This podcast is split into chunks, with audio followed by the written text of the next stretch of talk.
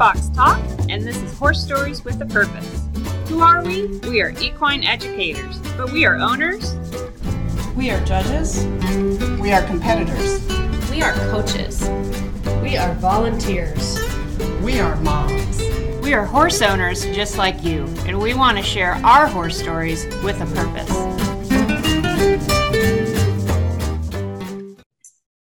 Extension Horse's Tack Box Talk series, Horse Stories with a Purpose. I'm your host, Dr. Kris Hiney with Oklahoma State University, and today's story is actually going to be talking about a, a, respiratory disorder in horses that many of you may not have heard of which is cicatrix so joining us from texas a&m university is dr michelle coleman so welcome dr coleman thank you so much uh, it's a pleasure to be here today right. So um, excited to have you. So you are an assistant professor right now in large animal internal medicine but obviously a horse specialist.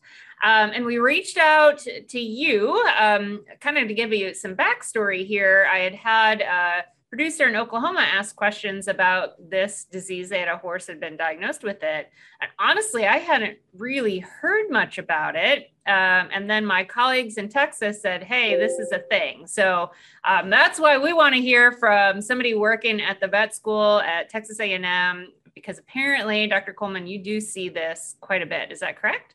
We sure do. We see quite a bit of it, um, quite prevalent in our geographic population. And many of the horses walking through our hospital doors um, on a daily basis are affected with this disease. So you probably need to tell us then, okay, what is it? So we know it has a cool name. but beyond that, I think we need a lot of background. Sure. Um, so equine nasopharyngeal cicatrix um, syndrome is the, the true name. We call it cicatrix for short. It is a devastating condition of the equine upper respiratory tract.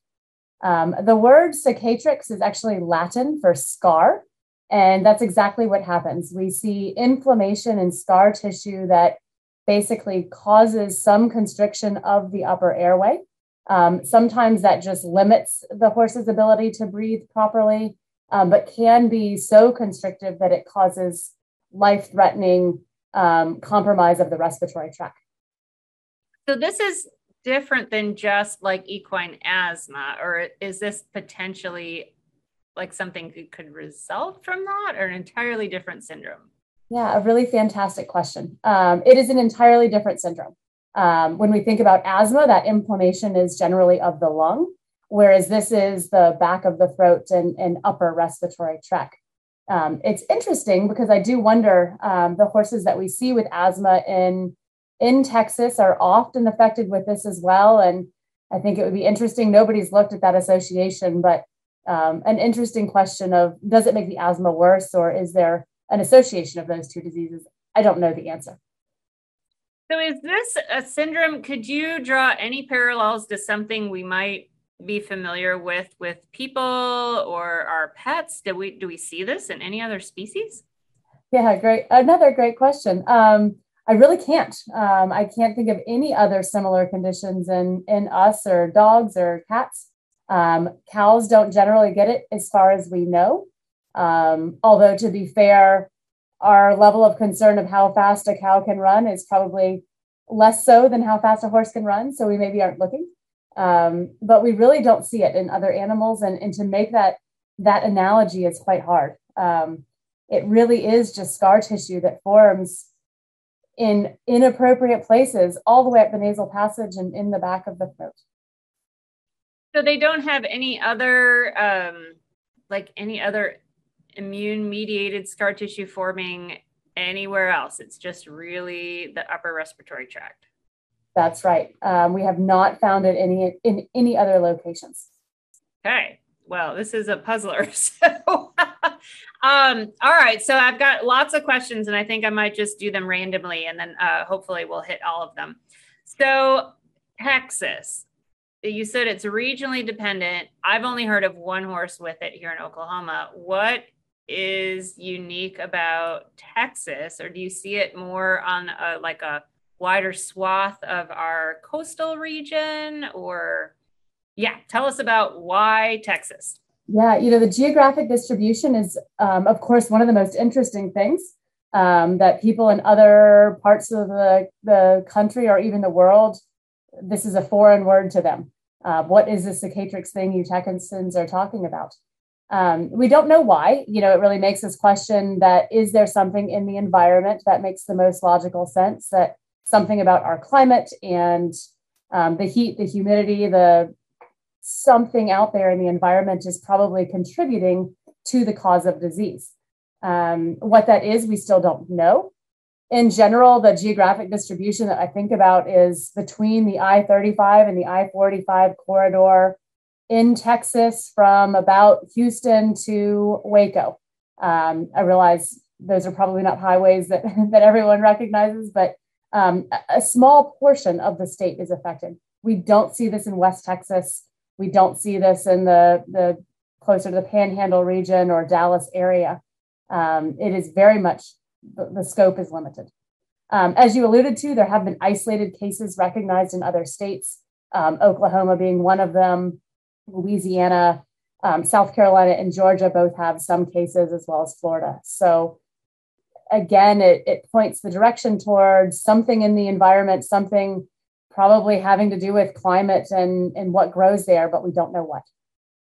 So to help everybody out here that maybe doesn't recognize all of Texas as well with highways, um, so this isn't the super humid like down south in Houston and anything like that. So is this more? I'm trying to draw my uh, highway lines right now too. Are we talking like the hill country, um, or yeah? I guess yeah. We're, we're considered, this? We're considered central, um, but east of the hill country. Okay. But not quite kind of the classic East Texas. We're not that quite far over. Um, so between the hill country and and quote East Texas, Louisiana border. And not up into the mega horse populations of North Texas then either. Not really. Nope. The the Dallas, Fort Worth, Weatherford areas, we generally don't see that um, that many cases. There's isolated, of course, um, isolated cases, but not to the extent of what we see down here. All right. So how many and again you're a teaching hospital so you guys always get the puzzlers probably that come to you a little bit more than just um, you know an everyday vet check but i mean do you have an idea of like percentages of horses or like how many cases you would see per year that might actually have this yeah there you know there are numbers out there um, based on our just our hospital data you're right we see you know a different subset than the whole state probably fairly represents there's not good data on how many horses in the state of Texas are affected. That's that's not a number that we have. Um, you know, I, I, would say that probably this is a, a guesstimate of 10% of the horses that present to our hospital probably have some degree of change in their airway consequence of cicatrix. Now, sometimes we can just see it on a scope. Maybe we're, you know, going back there to look, go into the stomach. Maybe the, the horse presents for colic and we're looking at the stomach and we say, oh, look, has cicatrix um, as we're diving down somewhere else. Sometimes they present in life threatening respiratory distress, and, and that's the, the intent of their visit here. So we see a lot of them, um, not necessarily that they're causing problems, but that the airway has changed in some way. So, is the typical diagnosis then uh, because it's the upper tract? Is it a scope, or do you ever do more like imaging? Yeah, so uh, the only way we can diagnose it is endoscope right now. So sticking the camera up the nose and into the back of the throat and taking a good look. Um, we have looked into doing ultrasound to see if that would be another way to assess thickening of the airway, and, and so far that's not been very fruitful. Okay. So thickening of the airway, I'm assuming it does it thicken it enough that we have um, restriction of airflow so that you're actually impeding airflow then? That's exactly right. Um, it would basically be in, in the most severe forms as if the horse were breathing through a straw. Wow, that's a that's a lot. so, right. so um, comparatively, then, so I'm learning all kinds of things. So forgive me for lots of questions. Comparatively, what would that restriction look? You know, I guess I'm familiar more with like the hemiplegia, the laryngeal paralysis. Um, that will restrict airflow in a horse. So it would it be similar to that or perhaps even more severe than to our um, to our horses that have that? Yeah, it could definitely be much more severe. Um, as if when when we see hemiplegia, that's usually just one of the vocal folds um, or flappers that's that's not working well. In the case of cicatrix, often both of them are kind of stuck in the down position, and and hmm. the airway restriction is much more severe. Wow. So, what are our treatment options then if horses are diagnosed with this? Yeah, another great question. So we are very limited in what we can do. Um, the in the chronic phase of disease where that scar tissue is formed and the airway is restricted to the point that the horse needs better oxygenation, it needs more more air. Our only treatment option is a permanent tracheostomy. Oh wow! Where we basically provide a new airway um, at the level of the trachea we that is probably the most common airway surgery we perform in our hospital there's lots of them that happen here and and that provides a new airway that um, is actually quite successful. I get lots of questions of can the horse compete with these? And the answer is oftentimes better. Um, they're at a bit of an advantage sometimes that now their airway is nice and beautifully open and and they do quite well at the level of performance that most people need them to be at. Um, you know, other things of concern is, well, now is it going to form somewhere else because the airway starts differently, and and that's not something we've observed. So that that is really our only treatment is the the trach if it gets to that point where they need it. So what is the care level though for like do they have um you just have an opening then uh, into the trachea? Do they have to keep that covered? I would think, okay, now you don't have any of the cleaning um, of the air from the upper respiratory tract. You just have like a, a hole into the throat. Isn't that a problem? Or do you put like a little filter over it? you know, they do surprisingly great. Um, there is some wound care in the first, um, for sure, in the first couple of weeks where it's healing and doing what it needs to do to, to look more normal. Um, so in the first i'm going to say two to four weeks there's a lot of just wound goo and and cleaning that has to happen after about the first month um, you can cut that back to about a once daily wipe off with a paper towel and they do fantastic um, they are not at higher risk of developing things like pneumonia um, the one thing they absolutely cannot do is go swimming in the pond um, that's off limits they are not smart enough to keep their head above the water or their their trach hole above the water. Um, but otherwise, really, they do quite fantastic. So I assume, like, do they no longer whinny then either? Yeah, their whinny sounds funny. because they wouldn't be moving much air at all up through the vocal cord. Correct. Yeah.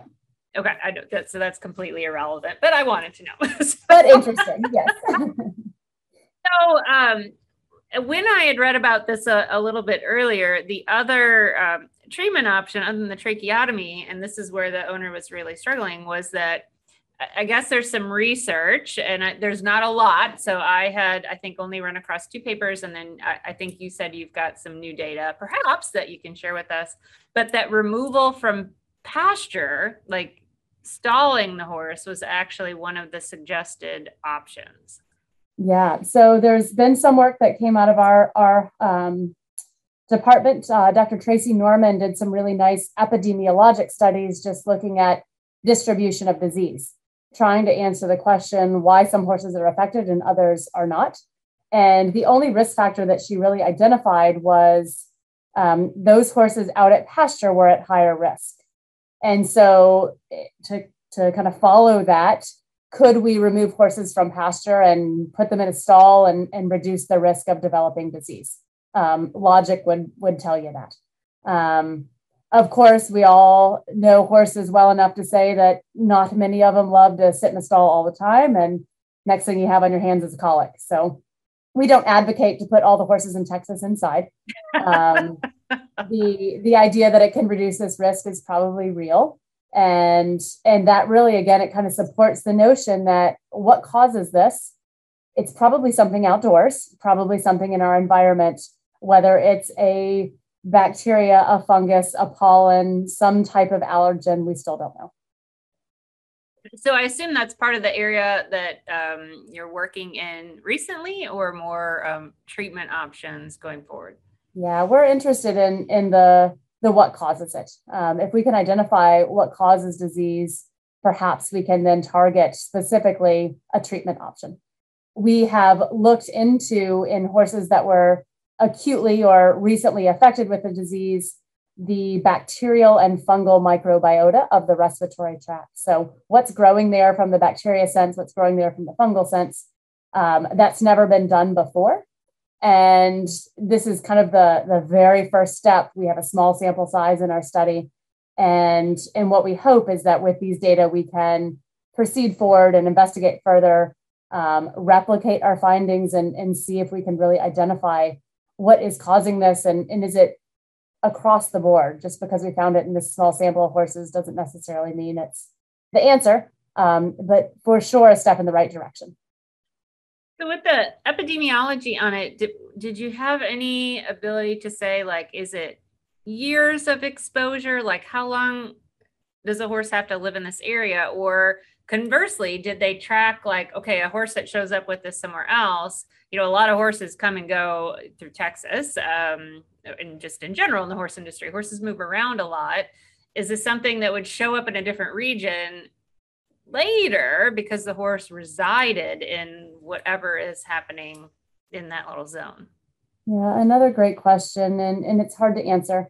Um, what I, I think happens and what we see often is that let's say the horses on a farm are all doing fine, they're normal, their respiratory tracts are normal.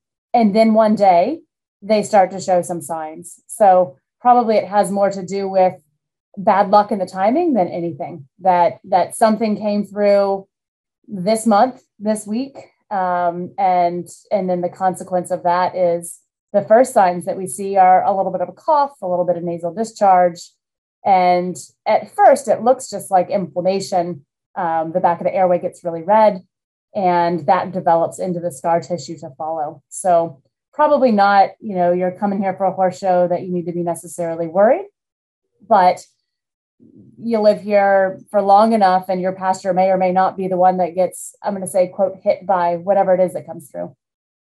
Hmm. So interesting. I'm just thinking, you know, with that environment and the, the climate makes you think that maybe uh, it's fungal or something. I don't know. I'm just guessing. But mm-hmm. um, but then I assume you probably have to have the specific weather conditions perhaps at the same time, right? Isn't that the nodality of the disease? So you have to have all of these things um, occurring at the same time to actually result in the syndrome. I think so. Yeah, I think it is definitely going to be a perfect storm of these three or four factors that that set it up for it to be a problem. What those factors are, I wish I knew. Okay, well maybe maybe someday. So does the typical owner then again, if you're in this region, um, do you go to scopes a lot quicker? And then um, kind of to follow up, if you see some beginning changes, um, is there anything then to do to offset or or prevent these horses from progressing all the way into needing a tracheotomy? Yeah, so we we do jump to the scope pretty quickly. I think um, probably for sure in our hospital, and I think it's probably fair to say that most um, ambulatory veterinarians in our area are probably also um, along those same lines in their approach because we see it so much. Um, let's rule that in or out first. As far as preventing it from progressing, you know, we've tried lots of things, um, the various types of throat sprays that contain anti-inflammatories and steroids and glycerins and antibiotics and kind of fill in the blank with some various topical things that we can squirt up the nose and hope to prevent spread. Um, we have no idea if that helps, is the reality. Um, I don't think it ever hurts, but it does seem to be that, you know, maybe it does slow the progression, but we just don't know that scientifically no one's looked. All right. Well, I, I'm fascinated and I, I'm going to be really honest. I'm kind of glad this isn't an Oklahoma thing. Thanks. yeah, you are. Um, the other thing I'll say is um, there is some very anecdotal speculation that it is Pythium is the organism at um, at cause of this. I will follow that by saying there is exactly no evidence for that. Um, the the reason that Pythium got got pinpointed is a little bit because we have Pythium here, there is Cicatrix here, so A plus B must equal C. Um, obviously, gonna, that's very have false to logic. interject for you there. I don't know what pythium is. sure. Um, pythium um, itself is a, a fungal type organism um, that it often causes more skin lesions, um, really, really bad skin lesions. We think about it um, not in Oklahoma. We think about it in the kind of wet, um, swampy type areas of the coast. Um, Louisiana has a lot of it. Um, the kind of Houston area has a lot of it. And so that association was made strictly based on they have it here, we have it there. Um, we have looked for pythium in the airway of these horses at all stages and have never found it. Um, I bring this up because there are um, individuals that think that vaccination against pythium might help prevent this disease. Um, and also true is that nobody has ever shown that that is effective. Well, yeah, and I would assume then if pythium is in the coast and the humid, then why wouldn't it be in the coast where it's humid? exactly. Yeah, yeah. The distribution is not exact for sure. Um, it overlaps some, but it is not perfect. And um, yeah, I think we're all kind of reaching for straws. Like, wouldn't it be great if we could find it and you know maybe we can make some logical sense out of this one? But but there's no science behind it at all. Gotcha. Well, here I thought maybe pythium was a weed and you could just pull it up, but wouldn't that be no, nice? wouldn't that be great? Hey, um, boy, this is a lot. I don't. What else are we missing that we should go over just to kind of inform horse owners that this is a thing and a possibility? Yeah, you you know you really hit the big things. Um, not I would say that for sure those those in Oklahoma don't need to be panicked. Um, don't stop coming to the, the Texas rodeo because you're worried. Um, you know, I think the risk of that is next to zero. And um, I, I, guess what I really hope is that we can soon someday figure it out. And it's been a bit of a struggle. I think part of the reason we haven't answered the questions that we need to answer is from a, a global scope, not that many people are worried about it um, relative to other diseases, colic or laminitis or asthma, even that happens throughout the country, the the interest in funding cicatrix research and those things is just much more limited. So um, it will take probably someone in in Texas to do it because we care the most, and and we'll get there. It's just going to take a little time. Mm-hmm. Yeah, I'd assume it's really hard to you know write grants that are only going to affect counties of Texas and not even the southern U.S. So I could see the challenge there when there's probably bigger issues that everybody's more concerned with. For sure, for sure. Well, here's hoping some microbiota data can uh, help you figure out what the heck is is going on. So it's got to be some sort of elusive little thing in there. You bet, absolutely. Or maybe my weed idea is good, and you should look for a unique weed. yeah, you know, I, I don't think it's bad at all. Some sort of weird weed, or weird pollen, or weird grass awns. Um, those have all been thrown out there as uh, possibilities, I'd say nothing is off the table at this point. Okay. Well, I hate grass awns, so put them on the list. Get rid of them too. so. Yeah, we'll take them all.